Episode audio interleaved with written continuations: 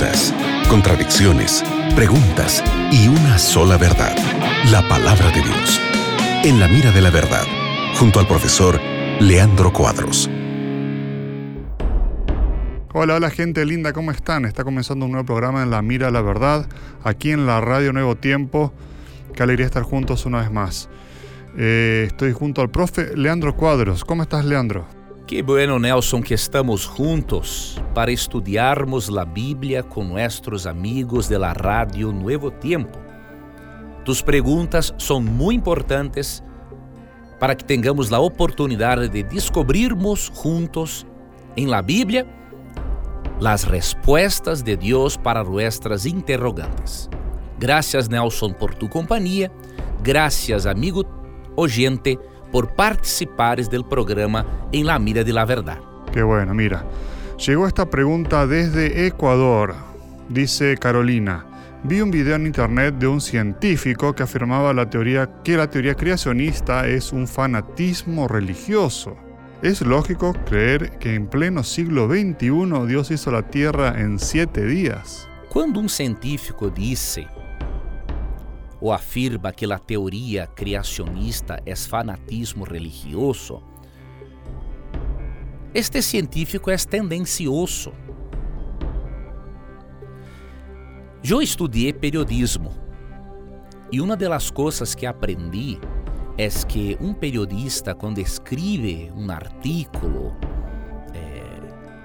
cuando prepara alguna cosa periodística, él tiene de hacer el cruzamiento de informaciones.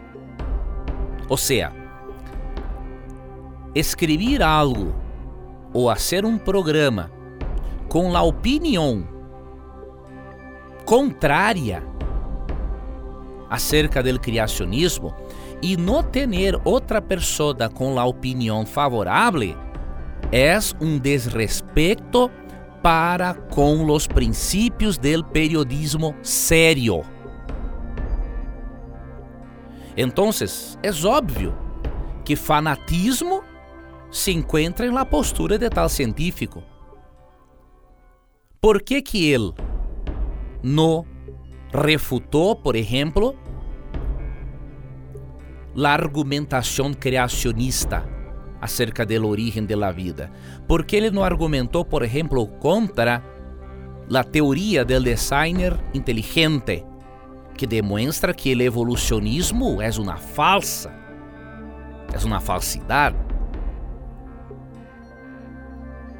Hay muchos científicos cristianos y que ven total armonía entre el Dios creador y la creación de la tierra, entre la creación sin la necesidad de evolución. Entonces no creas en todo lo que dicen los periódicos. Estudies por sí mismo, por sí misma, y percibirás que la argumentación evolucionista, mismo que tenga alguna base,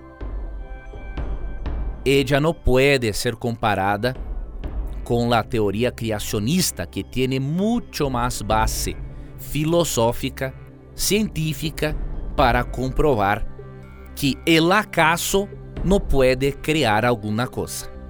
Sinceramente, tiene de tener mucha fe para creer que el acaso puede crear alguna cosa. Gracias, Carolina. Gracias, gente de Ecuador. Sigue enviando tus preguntas, que en cualquier momento regresamos con más En la Mira de la Verdad. Gracias, Nelson, por las preguntas, por presentar las preguntas de nuestros oyentes. Gracias, amigo oyente, por tu participación, que es hermosa. Y nunca te olvides que siempre que tengas coraje de preguntar, la Biblia tendrá coraje de responderte. Un abrazo y hasta luego. Acabas de escuchar En la Mira de la Verdad, junto al profesor Leandro Cuadros.